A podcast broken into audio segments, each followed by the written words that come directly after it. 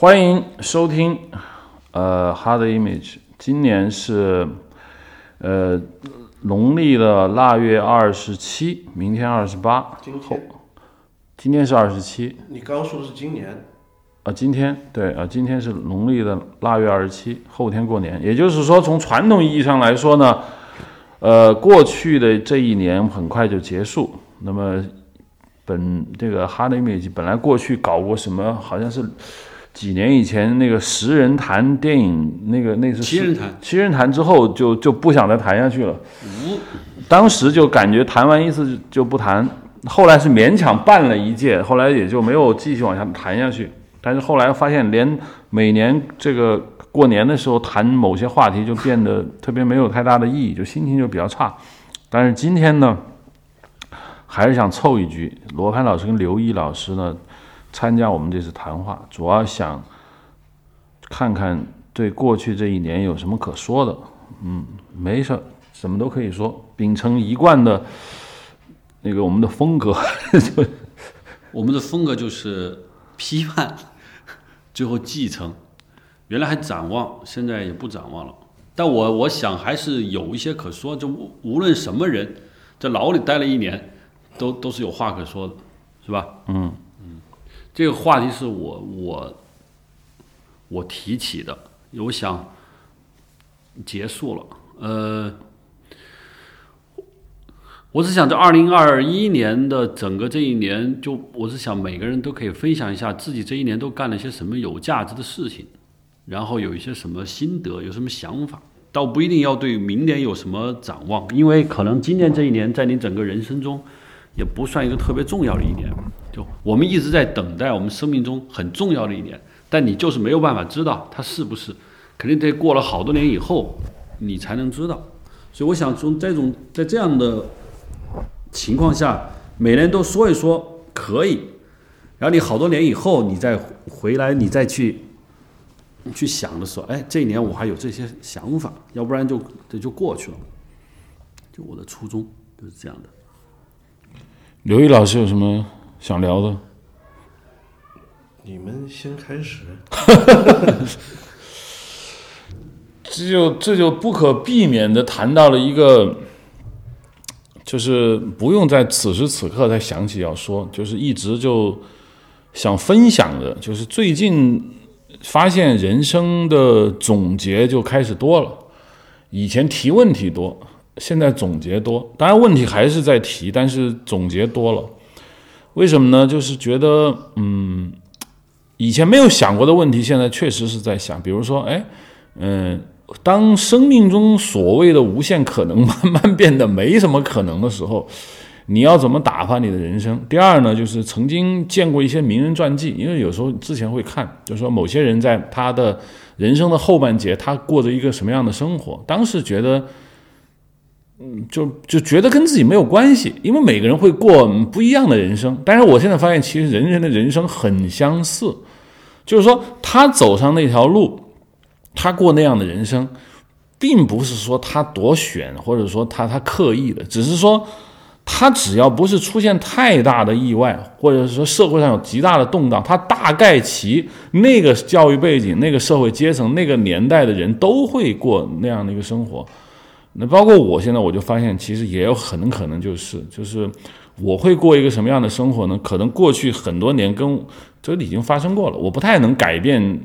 那种生活状态，我跟自己想象了一个，比如说五十岁、六十岁以后，可能就呃变得就像我以前见过的一些人，就是开始一创造力下降了，然后呢跟朋友聚会多了，然后会做一些时代的感怀的文字，呃，会会跟朋友聚会聊一些过去的往事。呃，对社会有一些宽容，但是总体上来说不是特别能接受。然后慢慢自己的女儿或者是孩子长大以后，他们的世界跟他交集也越来越少。嗯，你以前以为你是特殊的一个，现在你发现你其实还是某种类型的呃，人。对，我发现其实你看很多人他就是那样子，包括我认识很多去什么加拿大、美国的那些人是在那儿待着，当时觉得我不可能是那样，但是现在我发现搞不好就是这样。所以这种感觉特别强。我可以抛一些小事件来引起大家话题。我觉得今年我倒过来说啊，就是我去了趟洛杉矶，在待了二十多天，二十二十六天，就比较算我在国外待的时间比较长的。我看我有很多很多瞬间，我觉得可以去想。我现在我刚才罗德你在聊的时候，我想到了三件小事，非常小事。第一是我在美国一个有场就是《House of Gucci》这个电影的首映式，完了之后，演员说演员上台要跟大家交流，但我是完全没有事先没有得到通知的。突然我看见阿尔帕西诺就上了，我离他只有十几米，其实你他很老了，就你要不说他是我得。还一一开始判断不了，然后说到阿尔帕西，我就发现所有的那个电影院所有人都拿出手机在拍他，跟中国一样，美国老美也是就是挺都是人。啊，对，啊手机在啪就在拍，所有旁边还有一些演员在聊天，其实没有人台，所有人都在等阿尔帕西诺在说什么，我就我不是用说他在说什么，因为他就说了他电影的一些很正常的一些想法，但我当时坐在这儿，我我有第一个想法就是。我们从上电影学院开始，在录像带里看到阿尔帕西诺，到我现在肉眼看见他，这个中间隔了二十年，嗯，隔了二十年，我坐在这儿，但我依然是一个观众。就我奋斗了二十年，我真的离我梦想的目标的时候，我依然是一个观众，而不是说我是一个摄影，我是一个导演或者一个美国的一个什么人嘛，就是依然关注。就是我们，我在想。走了二十年的路，我依然对于一个美国本土的一个电影来说，依然还停留在一个观众席中的一员。就是突然就，我并不能说我是在否定啊，也也不能说肯定，就我都当时有很强烈这个感受。这是一个，我就想说，我我不知道用什么语言可以形容我当时的想法，就是我怎么走了二十年，我只是走到了一个美在美国电影体中，我还是一个观众的一个座椅。这是第一个。第二是我从我想起来了，我从。洛杉矶回广州的上面，我跟你们说过，就是机场人很多，在大疫情的情况下，我突然看到了六个，还到是七个中国的中国的乘客准备上飞机，这七个人全部穿着全体防护服，戴面罩，他们看起来跟我采 核酸人很像，但他们都是很多在现场的。可能是美国还是别的国家的乘客都纷纷拿着手机在拍，这六个中国人昂首阔你只看见了六个，跟我同一班飞机从埃及回来的至少有六十个，就是全套防护服，戴着塑料面罩，他他们看起来跟中国的疫情医务人员是完全一样的，只是他们没有背什么，就背着行李，昂首阔步，很，我当时我看见很多外国人在拍，我当时就想，哦，我经历了一个。过去一百年，可能后未来一百年，至少五十年，你不会再见到这个现象，就是这个大疫情，中中国人这个样子，很多外国人在拿在手机在拍这些人，我我我又在想，嗯，或许我见证了一段历史这么一个场面，如果把它拍下来，过了两百年后，我们说看老照片，嗯，老照片。嗯，三零二二年的时候，不用到一千年啊，就是二零五五年的时候，二五零零年的时候，说一张，呃，五百年前的一张照片，嗯，就是当时世界是这样的，中国人，那时候可能一切都变了，但这个眼眼前的照片让我觉得特别的有意思，给我带来了反思，就是这一切是给我一种什么样的感受？中国人。很不一样了，真的很不一样了，和我们以前的说是在国外的华人，我觉得那种很不一样。但这种不一样是什么？我没有找到一个很好的词汇来去形容这个。这个不一样，我认为并不是所谓中国人的奋斗，跟那毫无关系，就是这个世界突然间全球化了。你不着边际的人，原本是一一生都不可能见面的。由于全球化以后，不是说句实话，四山不靠的人，他就是靠着全球化的能力。混杂到一起，你就觉得有一种不协调。他他这些人，他原本确实真的八竿子打不着，没有必要在一起，他们也不会想在一起。但是你想，国际机场那就是什么人都都有，是吧？中国人那那就是那个样子，美国人就那个样子，各个国家有各个国家的样子。那你作为一个对这种话题说说个玩笑话，那么敏感的人，嗯，我跟我的摄影搭档在大在这个就是大流行开始之前。就是说，因为我们有的时候经常特别，主要是在迪拜和伊斯坦布尔比较多，就是转机嘛。很多时候就是为了买便宜一点的机票，是坐半夜的这种飞机嘛。因为半夜有的时候要等好几个小时，我们那个时候的就是就是打发时间的方式之一，就是在候机厅里猜对面走过来的这两个人是来自哪个国家的。反正就说这个，就说我觉得就是不带贬义也不带褒义的说，就说中国人的这种肢体语言特征，他们的这种行为方式，绝对是你在人群里面能够一眼分辨出来的。只是说到了今天，它又又有了一个更加显性的这么一个外观特征，就是这个防护服。嗯我当时我跟罗登说，就跟陆伟也说，就是为什么中国人会防护的这么这么的厉害？当时给我的反馈说是惜命，中国人惜命。我当时就反驳，其实洋人是很惜命的。我们历来都是觉得西方人对生命是看得很高的，中国人有时候是不大重视生命。你看中国的那个马路上闯红灯的人，车你车离我只有一厘米的距离是，但是中国人他是这个样子。这个问题我就是跟你回答过，我说惜命和不惜命就是一件事情的一体两面。他他不在乎生命，不是他主观想，而是他被迫。你比如说，你说那些骑呃摩托车手送快递在在那个马路上飞驰，他不惜命，他他不他是被迫，给他珍惜生命机会的时候，他一定很珍惜，这这是怎么回事。他并不是主观选择了，说我可以在两选，中国人是没有选择的。嗯，这哇，这话题越扯越黑黑暗，都是。而且还有另一个问题，就是说，其实是这一次大流行期间，或者说是就我们有生之年过去，就说没有能够这样大的大面积的频繁的体验到的，就说我们过去被，就说我们过去接受的这种教育，包括我们广泛的社会舆论里面是讲究确定性的，比如说我们会说，哎，你只要。这种啊，这个遵守了什么规则？比如说，你就是如果在医学上，你只要打了疫苗，或者说你只要注意这个勤洗手，或者是怎么怎么样，就是说这个这问题就能解决了，你就能不感染，或者就能保持健康。但是事实事实就是说，这种关于确定性的信心，在这一次就疫情当中，就是就彻底破灭了。现在的情况就是这个，大家就说我们为什么恐惧？我们是对不确定性的恐惧，因为就说，并不是说我们打了疫苗依然感染或者怎么样，也也并不是说，虽然就说这个，哎，可能中老年人感染的多，但是年轻人也不是说这个每个人都是轻症啊，也不是说没有恶化成最后是去世的，就说最后就导致为什么在这次疫情期间，就是各种各种阴谋论、乱七八糟这观点特别流行。就是因为我们对于我们过去所坚信的那种确定性、有确定答案东西的这种丧失，这就导致就说恐惧就会达到一个极致嘛。我是觉得，就是防护服就这种东西，就是就是它是一个这种恐惧的一个具象化的东西，因为我都不知道，就说我打了疫苗了，我注意了这些东西，就说这个所有的这个措施能不能使我免受这个。病毒的这种侵蚀，而且还有另一个问题，就是说，因为对于这种病毒，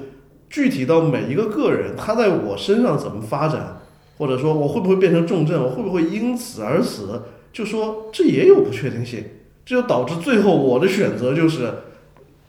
用一个特别具象化的，看似能跟我把周遭世界完全隔离开来的这个东西，把我自己包裹起来。我和你的观点非常的不一样，刘毅，就是。我我更多的是从美学上的，我一直说，我跟朋友说，就是一个小电动车前面有一个就是像棉被一样东西，把手伸进去，嗯。这么一个东西，我在全世界我只在中国见过，可能我去的国家不多，嗯。但我真的只在中国见过，就是一辆摩托车前面那个棉被挡的，非常的实用，但极度的丑恶，这个交通工具，人家是讨生活，所以我说它是一个实用主义，就是完全丧失了作为一个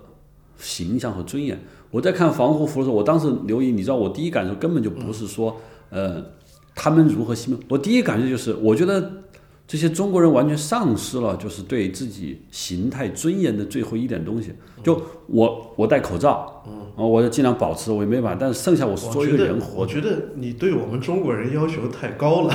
我我是这么想的。你往前推三十年，大家不都是蓝蚂蚁吗？你对我们中国人要求太高了。对你这样说很容易招人恨。你就说这个骑摩托车那个大大棉手套，那我们就问一个问题：说他骑摩托车不戴大棉手套，他很英姿飒爽的这样的人，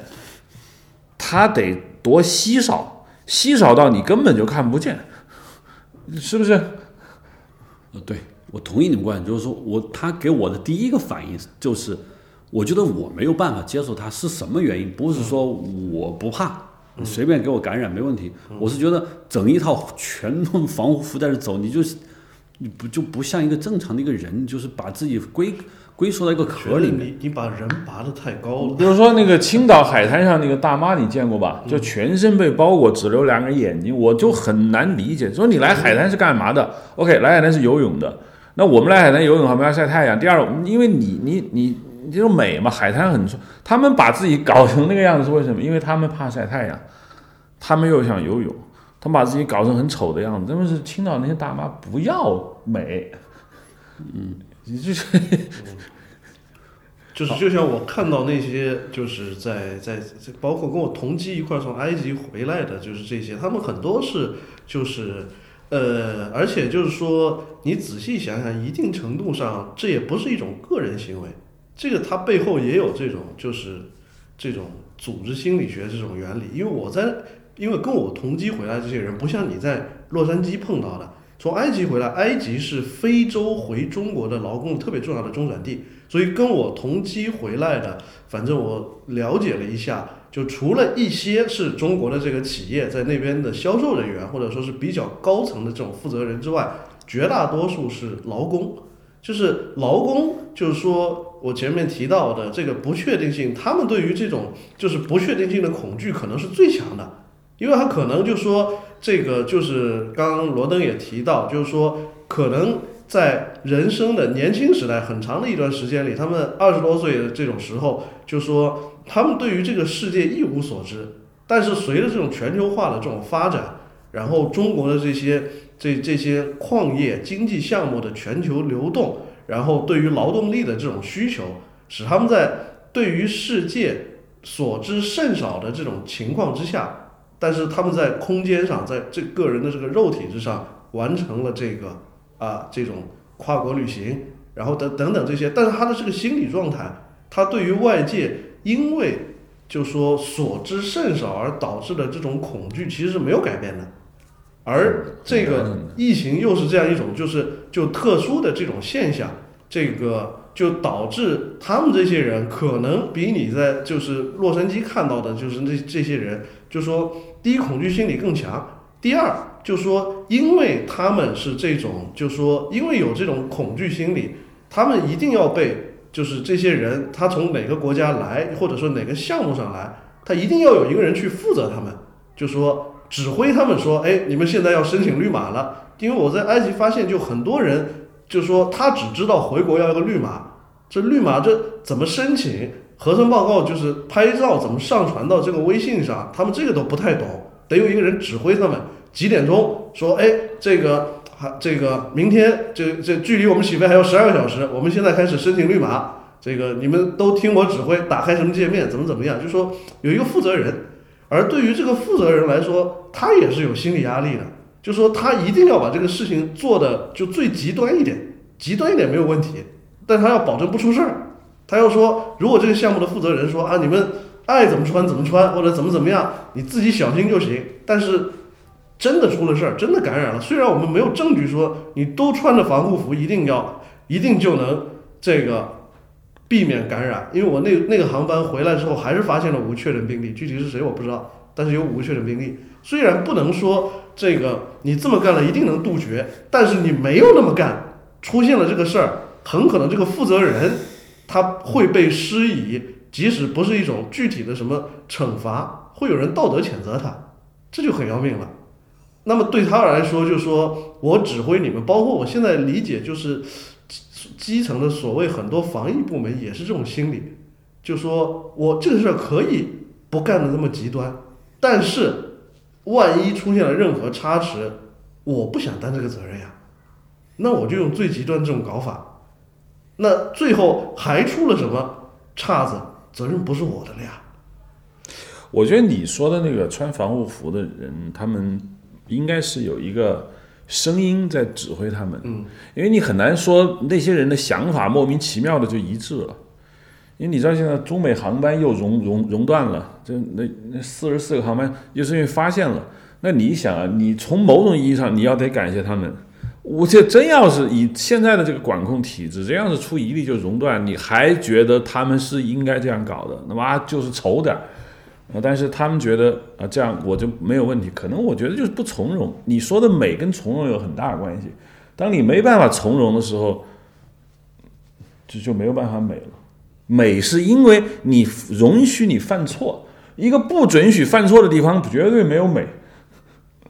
嗯反过来讲，就是我想起二零一九年我在尼日利亚就看到了，就是尼日利亚，尤其是是拉各斯的贫民窟周边的那些地方，就是我去的时候是将近就差不多是深秋入冬了，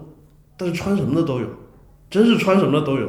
就是你能看到在一条街上穿羽绒服和穿短袖还有光膀子的人同时出现，这这就是罗登说的，就是非洲。这就是这是西非尼日利亚，就是这这种地方，就是这种政府的，就是政府掌握的资源，它对社会的这种控制力是很有限的。嗯，那这种情况下，就是说，反正你自己承担后果，你爱穿什么都行。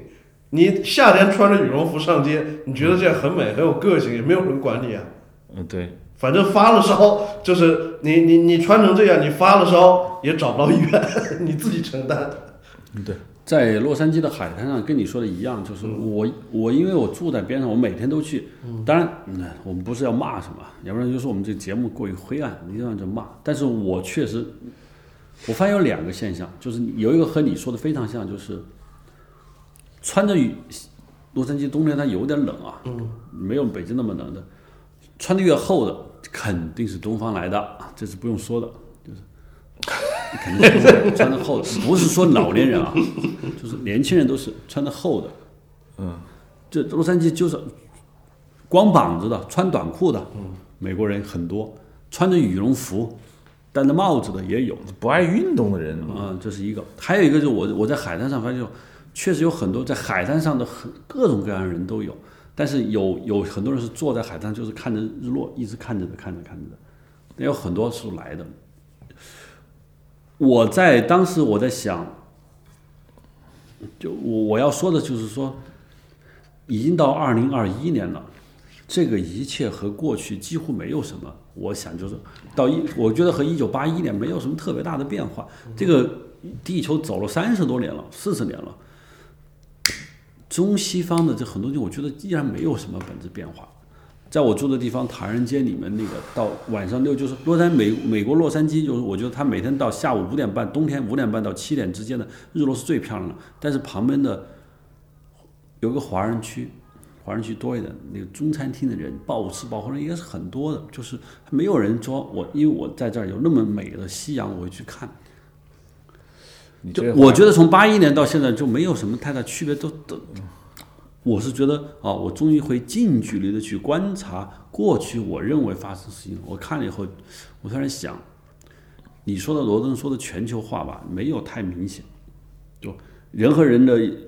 观念分歧、审美分歧。我说的全球化不是观念的全球化，是机械物理学上的不，就是全球化。你要说全球化，就是人类，你你仔细想想，从哥伦布时代开始，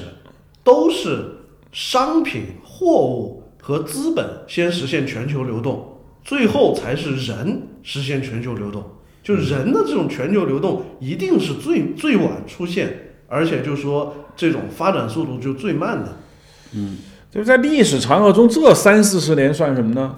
对因为对我明白但是作为我们一个个人来说我们的人生坐标只有六七十年所以三十年就是一个很大的一个一个时间了。就我我在看的时候我在想这已经过了快四十年了这个人和人之间的意识形态观念差距还非常非常的大非常非常的大而且是过去还是可以说啊现在是不容说了谁谁能说都不能说了。好吧，嗯，这个我的观点啊，我的一向的观点，就为什么一定要让某些人好起来呢？这我觉得就是就把这搞明白了，是吧？就 就哲学问题了，就为什么有一个假定性的一个前提，就是说他们没长一块棋你就难受呢？不用难受。就是他不一块儿骑他永远也不长不齐他你就就是这样的。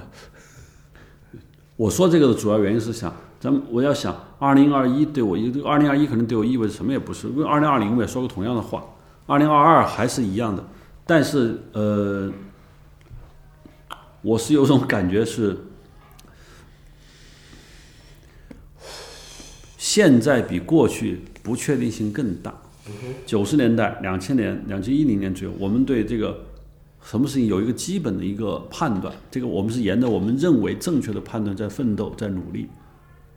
但未来是一个完全不确定性，现在往哪儿地方使力都已经不不确定。所以我现在我的朋友都、我的我的朋友朋友们，我越来越发现就是。实用主义哲学已经产是绝对占绝对主理想主义原来有原来我觉得像我们干我们这种事理想主义还是有一半的人还不是实用主义但现在的实用主义已经占我朋友中绝对统治地位。实用主义把自己的对未来的预期由原来的十年缩短到三年就在未来三年我感觉什么有对我有好处我就这么去做。对未来十年是不抱什么想法完全不抱什么想法。我是感受到，就是为什么我到二零二零年的时候，我都没有那么强烈，但今年我会非常非常的强烈，就是我我能感受到，疾风知劲草，这跟巴菲特说的嘛，就潮水退了，你突然发现有些人在裸泳，但原来只露脑袋，那以前可能就是整个社会相对而而言，嗯，正在狂飙突进的那个时代，其实它的。理想主义它还是可以活下去的，你知道吗？因为它，那你说就说你站着不动，你得有，还是有有东西给给你。现在已经是一个分蛋糕的时代了，那理想主义就不行了。所以其实并不是说他没有理想主义，他就是在某个环境下，他理想主义显得更加的显性，某些情况下理想主义显得更加的隐性。而且我觉得。你会有先前那种想法的一个很重要的原因就是说你是生活在一个过去四十年经历了巨大的这种社会状态包括这种经济思想这种组织形式就是说巨大变化的一个国家所以你会认为说这种这种变化一定是有原因的甚至说你认为这种变化赋予了你某种对于确定性的这种这种遐想。但是我跟你说一个事儿我夏天我秋天的时候吧夏天到秋入秋的时候在伊拉克待了一个月然后在黎巴嫩待了一个月。在黎巴嫩我在一个巴勒斯坦难民营里边混了几天反正就碰到一个小姑娘也不小了吧就比我小几岁不到三十岁二十多岁一个一个小姑娘就是读过大学英语说的很好在那儿负责一个就是说给难民提供就是这个呃职业技术培训的这么一个小的 center 他是那儿的一个这个导师的这种角色。然后我就跟他聊了聊后来还到还去吃饭。这个姑娘是个什么背景呢？就是他的父亲是一个流亡在黎巴嫩的第二代的巴勒斯坦难民。然后一九六七年就是第三次中东战争当中的流亡者的后代。然后他母亲是黎巴嫩的本地人但是黎巴嫩在国籍法方面实行的是这种就传统的阿拉伯习惯法就是说你的国籍和身份由你的父系家族来决定你爸爸如果是一个黎巴嫩人你妈反不管是一个什么人难民也好有身份也好是外国人也好你天然的就有黎巴嫩公民的身份生下来但是假如你母亲是黎巴嫩人但是你爸爸是一个没有身份的难民你也是难民。你没有身份，你没有黎巴嫩公民身份，你在黎巴嫩就说这个，从你生下来的第一天开始，你在这种呃，就是从就读书开始，你不能读黎巴嫩的公立学校，因为公立学校不招收这种无国籍人，然后你只能去这个私立学校，就两种，一种是这个联合国和 NGO 开设的专门针对难民的这种学校，就设施和师资都很差。还有一种就是你自己能搞到钱或者申请到奖学金，你去读私立。然后这个是，我觉得就是这个姑娘，就是她自己还是一个非常有主见、非常有想法的人，所以她能一直读到大学毕业，然后能会会外语，然后这个包括她主动提出说，她要在我住的这个难民社区搞这样一个职业培训中心，我来负责，就等等，就是这些。但是对于这个姑娘来说，就是他的人生从生下来的第一天开始，就说就是绝望的，就你没有。这个国家的公民身份，首先我前面提到，就是他就就是就没有办法平等的在这个国家说从接受教育，一直到你这个婚丧嫁娶，就是所有的事情都受你这个没有公民身份的影响。其次，你作为一个住在黎巴嫩的难民社区里面的这个巴勒斯坦人的这种后代，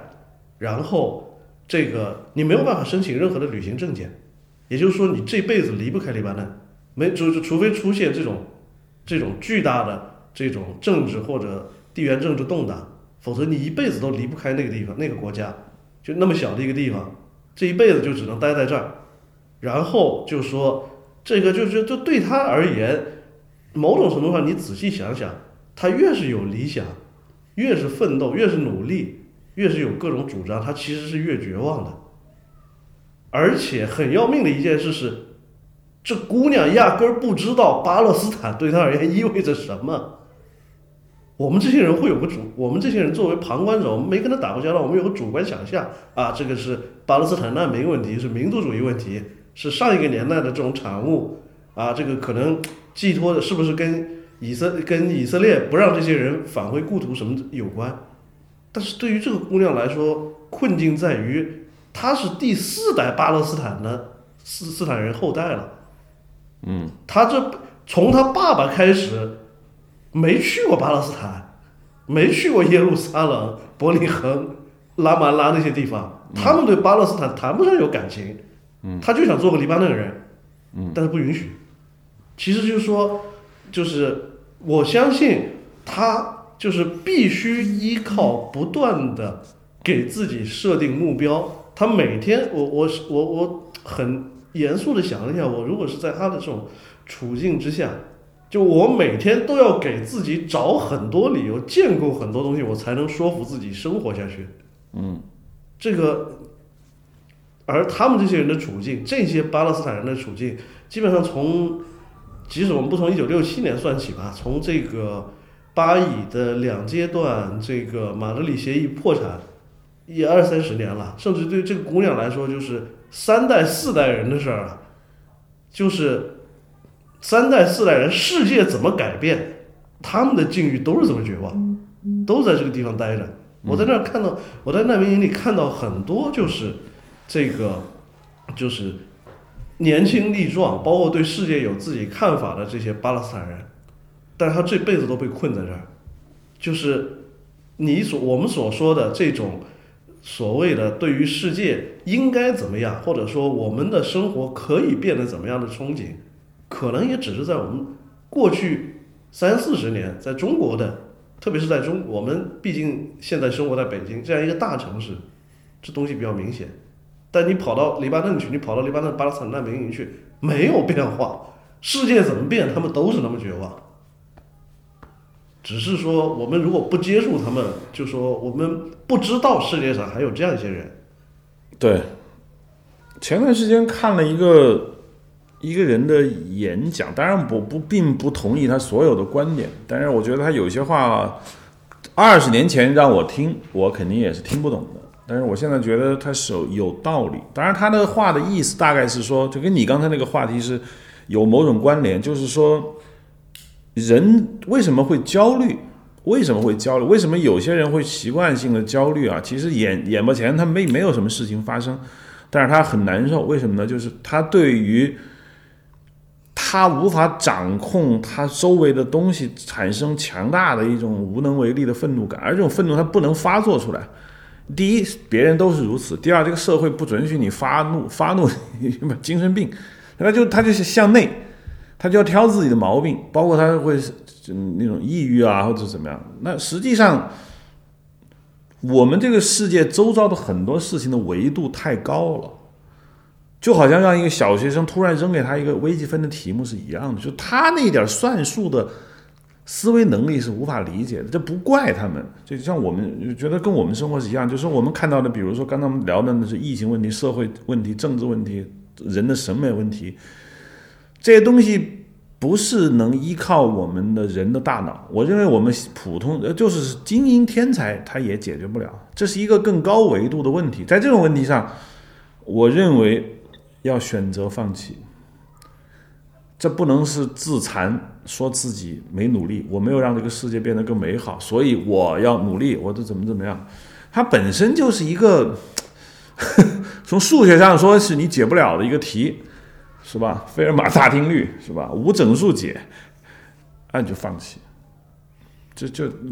我去。我去洛杉矶之前，跟刘毅在广州，我们通话通电话通了一，这是一个半小时，那接近两个小时。刘怡给我一个特别印象很深刻的一句话是：罗潘，相对于那些父母来说，你斗不过他们，因为你不是可以牺牲掉你自己的这一代人了。相对于什么父母？他说很多中国有的在海外华人的父母啊，是可以把我这一代牺牲掉，把我所有的资源和能力和精力放在我的下一代。让他们来继承我的东西，在海外奋斗的。嗯，当时提到去美国的一些事情，就是他说：“罗盘，你不是这么一代人，你根本就干不过他们。”这这句话给我的印象非常深刻。我是在呃，为什么我不是那一代人？因为我们对自己有想法，我们并对下一代没有太强烈的想法。我们对自己有想法，并且我们还有一些理想主义。你说的，刘毅说的那个，就是你。有一批人，他们决定把自己牺牲掉、燃烧掉，把我所有的能量转到我下一代。就你说他们是更理智、更绝望，还是早就看透了一切？没有没有，也可能不是。所以说这句话给我的印象很深刻，就是。但是你反过来讲，就是这个可能比我们今天，就比我们这些人一定程度上，他们更接近人类这种这种存在的生物本质，就是生存、繁衍、传承。啊，对。它更真实，所以我我说我刚才我在想，以前我是有很强的感觉，是有一个既定的目标，有一个既定的想法，尽管是模糊的，但是宏观上是存在的。但是今年我一下子感觉到没有了，几乎是没有了。就我也对我我我过去积累的人生的想法，对未来的判断几乎是完全失效，没有任何想法。同时，我我还非常惊讶的发现，过去没有感觉到，就是比我小的这些人是欢呼雀跃状的。我不知道这个欢呼雀跃它来自于哪儿，那为什么他们就欢呼雀跃，就特别有信心，特别有想法？我为什么就没有？这是我过去没有意识到的，我现在很强烈意识到，因为我我的工作原因，我我和很多年轻的人在一起。真的是欢呼雀跃，对我充满着巨大的呃，对你跟我说热情。过去几年你在剧组里看到的不同年龄段的人的状态，嗯，对，这我现在是完全没有，就是他们跟那个刚进股市的散户是一样的，罗盘。你刚进股市的人当然是欢呼雀跃的，等经过了一轮的熊市，回过来再进牛市的时候，他就不欢呼雀，尽管他也赚着钱，但他就不再欢呼雀，他会谨慎的看 看盘。他就你人生太短。二零二零年的时候拍了中国第一季，其实从拍到播出，我有期待的，哎呀，反，但今年我几乎拍完就完了，我连想法都没有。原因是什么？是什么？原因是我觉得这个这个东西可能在当下中国想要看的人比去年又少了一半，未来再少一半，那只剩四分之一了，就没有人想看了。我所以，我我不能说二零二一，就是我们对二零二零有一个巨大的期待，这个不便在这儿说，不是期待，是看二零二二是一个什么状况，不说了。就是整个年底下的这一段经历，让我的最强烈的感受就是，我过去花了二十多年制定的目标、制定的计划方案，还有没有价值？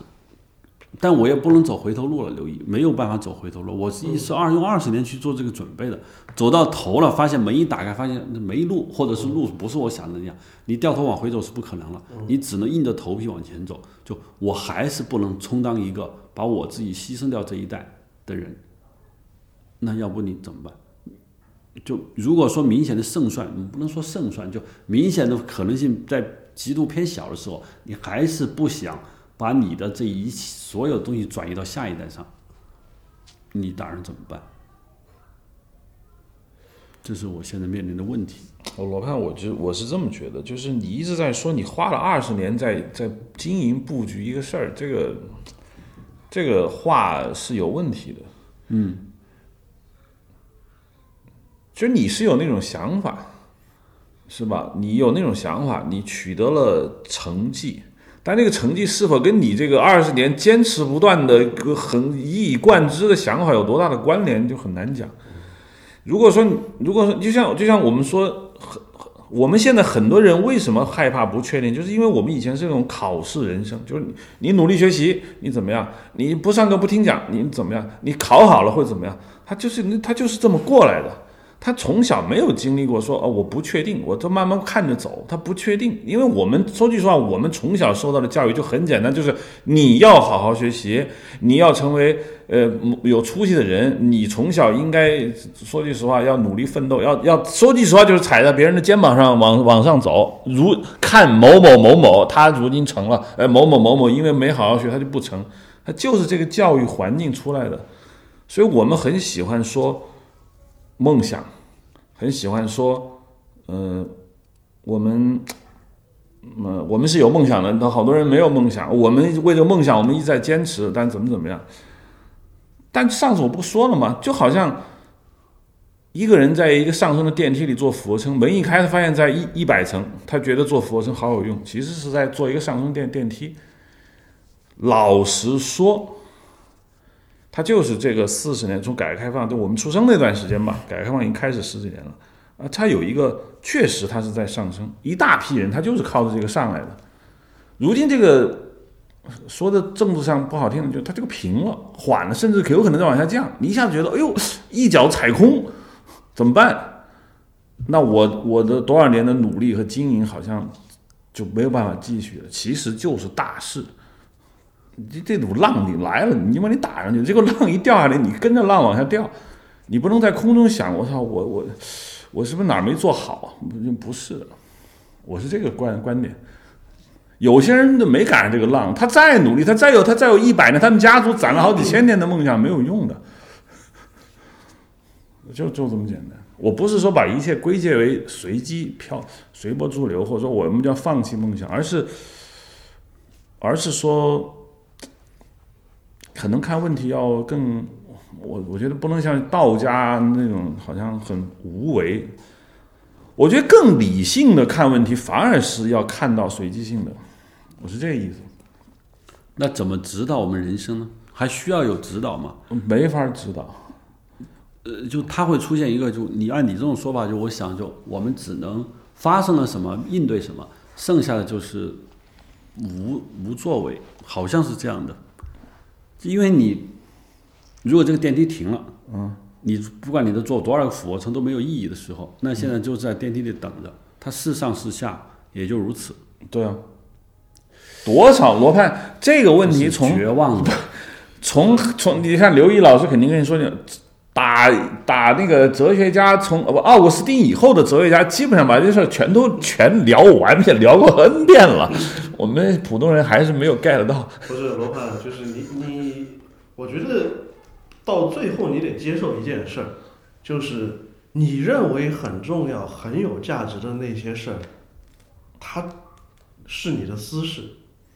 你得接受这一点。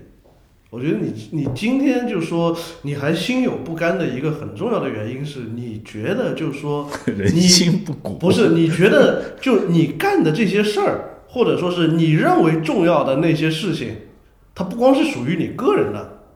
它属于一个行业，属于一群人，属于整个世界，它对这个世界有意义。所以我成功了，或者我干成了一个我自己特别想干的这个事事儿，就是他对于这个世界有所触动、有所影响。但是不是这样的呀？你最后就发现，就是其实很，就是你接不接受这，你心理上很重要的问题就在于你接不接受这一点，你的奋斗、你的理想、你认为有价值、很重要的就是这些事儿，它能不能触动世界，能不能影响其他人，都是偶然性。就本质上，它只是你的事儿。那嗯，我懂了，我懂我懂你的意思。嗯，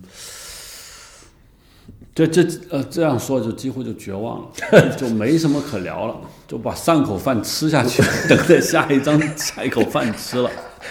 不不不不，就每天能吃口热饭。不，我只是说，我觉得有时候可能。这也是一个层次问题。我并不是说我喜欢这样，我不喜欢这样。为着某个崇高的理想活着，包括不仅要求我这么活着，我要求所有人都得这么活着。这当然是一件很爽快的事情。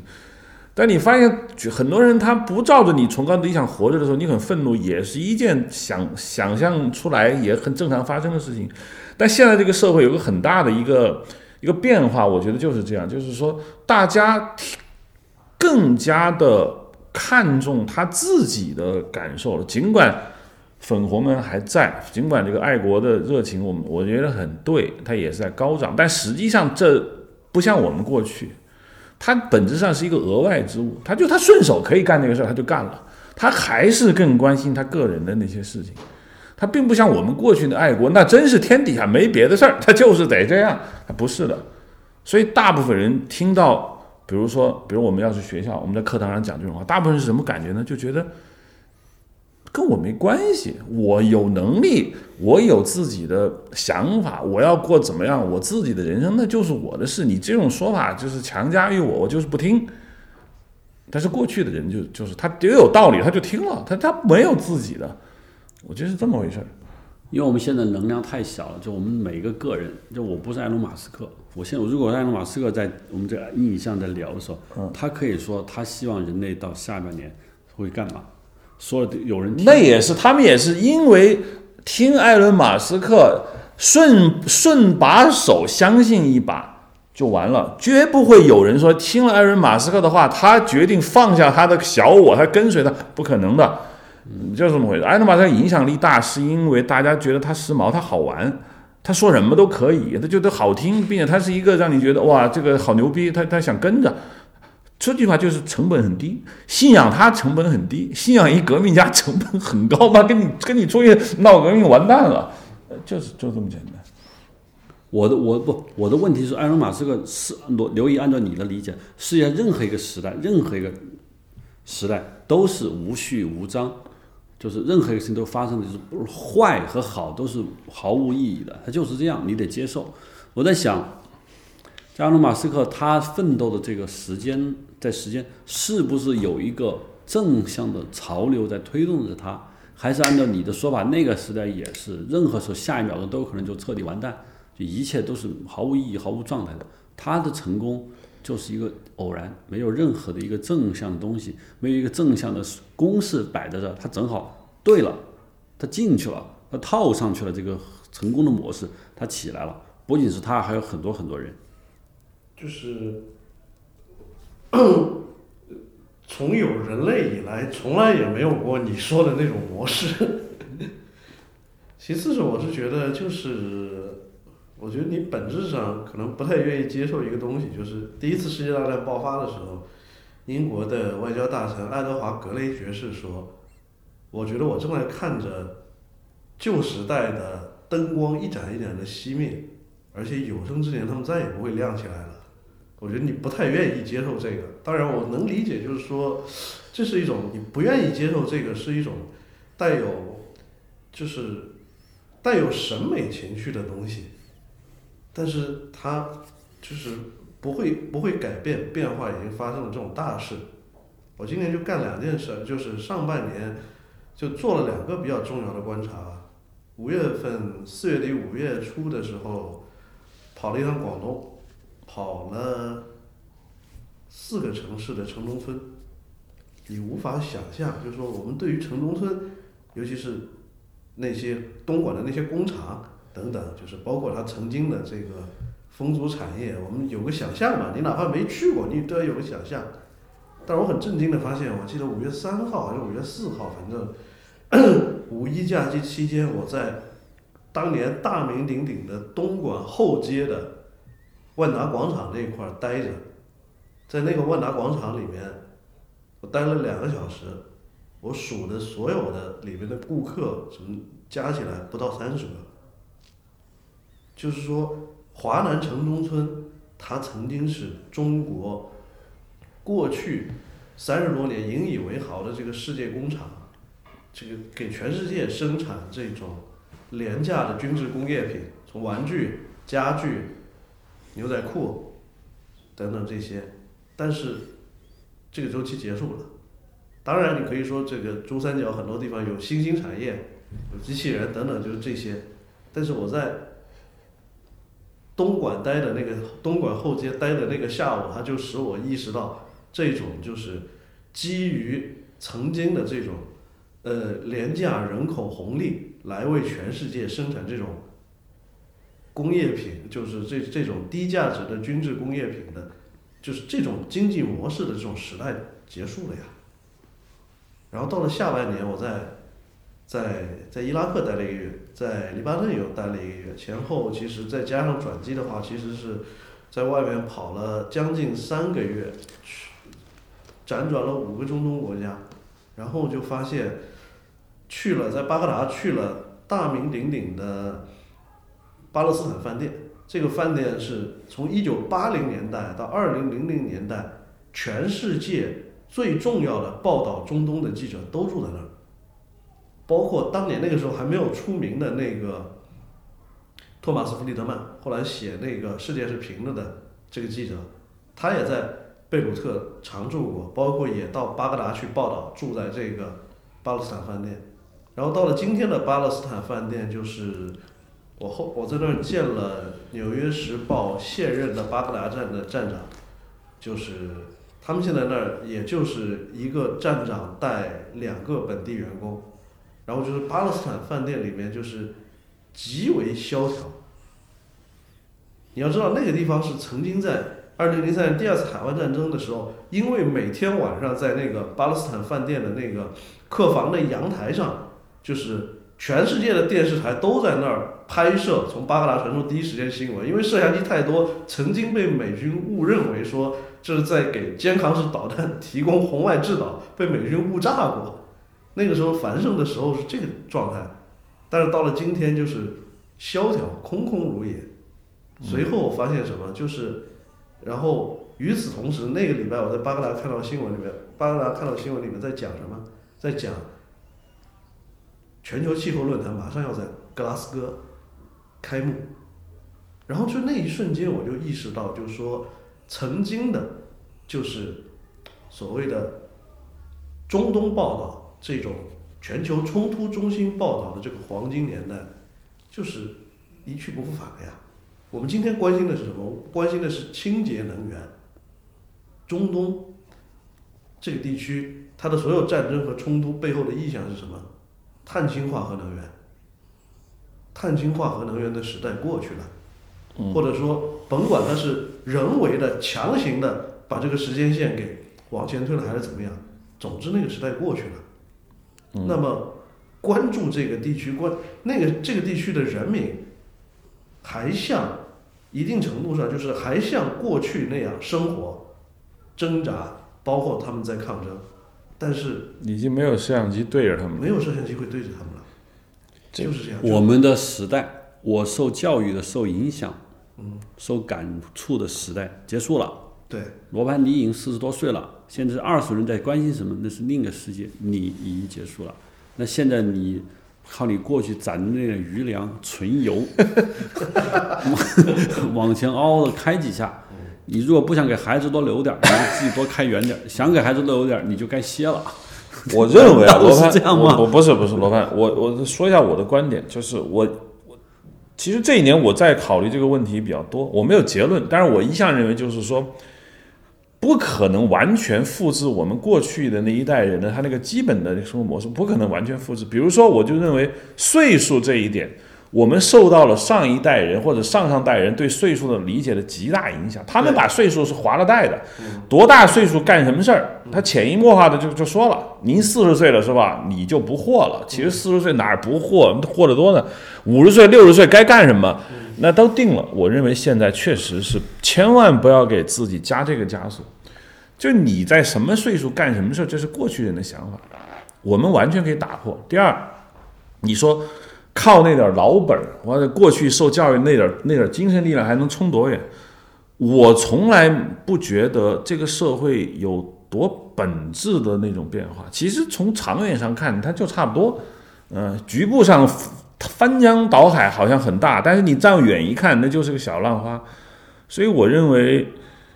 不能停下来学习，不能停下来思考，也不能停下来，呃。我不想说什么跟上时代脉搏，那那听着有点假。就是你不能停下来去感受和观察，我觉得这是不能停的。不能说，哎呀，我操，要拼搏，但千万不要期待。呃不，我对听到你的意思是这样。呃对不功成不必在我。呃不也不是，我没有说要拼搏，因为我我现在是觉得，因为拼搏这个词已经被神化了。了。就是功成不必在我，而功利必不唐捐。我的意思是说，呃，怎么样去过一个自己的人生，要比怎么样让大众去过一个我想让他们过的人生要更重要，是我这个意思。就是你，你比如说你想过这样的一个生活，那你就去过。因为过去他是普，他是喜欢说，我操，你那是错的，我这有一套好的，你要接受。现在有可能社会真的就是说，那你就是你过你的，我过我的，再没有一个能够横扫一切的一套审美也好，生活哲学，包括历史观就没有了，大家各过各的。这到底好还是不好呢？要过很久才能看见。至少我现在我是不太知道的。反正我现在从我们工作室从七九八搬出来以后，再没有回过七九八。但是我在想，七九八最红火的时候，我是在那儿有工作室的，就最最泡沫最厉害。但我现在想，七九八没人已经变成了残存的几个餐厅，就是吐口吃的。我们在的时候，也就是吐口吃的。但以前我是去过的，所以说罗登，那那是什么时候？一五年不是一六年，一六年到现在仅仅过去了六年，就一切就已荡然无存。对啊，都一样。就是我今天早上还在看弗里德曼在重读弗里德曼当年一九八零年代特别著名的一本书《从贝鲁特到耶路撒冷》，就是那是中东报道的黄金年代。我到了今天，我从伊拉克、从黎巴嫩，就是我这这个包括之前从阿富汗发回，就是写回来的这个长篇报道，我觉得有一些比我现在的美国同行要强。他们中有些人是拿过普利策的，但是我觉得我写的比他们好。但是，就是说，你永远不能指望说像当年的弗里德曼，甚至像玛丽科尔文一样，就因为我一直在这个领域深耕深耕，我搞了十年、二十年，我持续产出了很好的东西，我获得了世界级的名声，这不可能。就我接受了，说我是在一个衰落的报道领域工作，我也能搞出一些好东西。也许传统行业确实是衰落的。对，就比我的很多同行强，但是就说它不再具有那么强的公共性。嗯，对，老街的街灯在一盏一盏的熄灭，再也不可能再亮了。你要不在黑暗中，要不你要知道你，你说这个话，趁早在那我们的听众中的年轻人会说：“您走了不送。”嗯，你知道我的意思吧？就看那首先看他们有没有老街是哪条街，那些灯是什么灯，对，然后说不管，爱 谁谁管谁关心你你那条传统的评价体系不起作用了，传统的那一群受众没有了，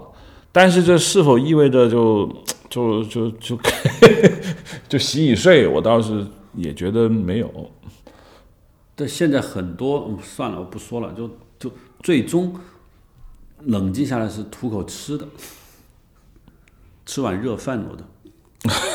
我连热饭都吃不上，现在。吃口热饭。里尔克说：“哪有胜利可言？挺住就是一切。对，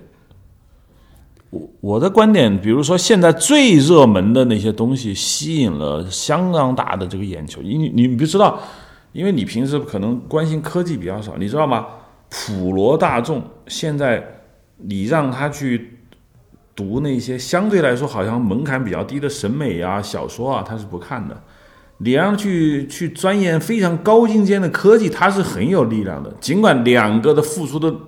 那个大脑的那个难度要大很多，但是他反而去搞那个去，因为传统的一个东西对他来说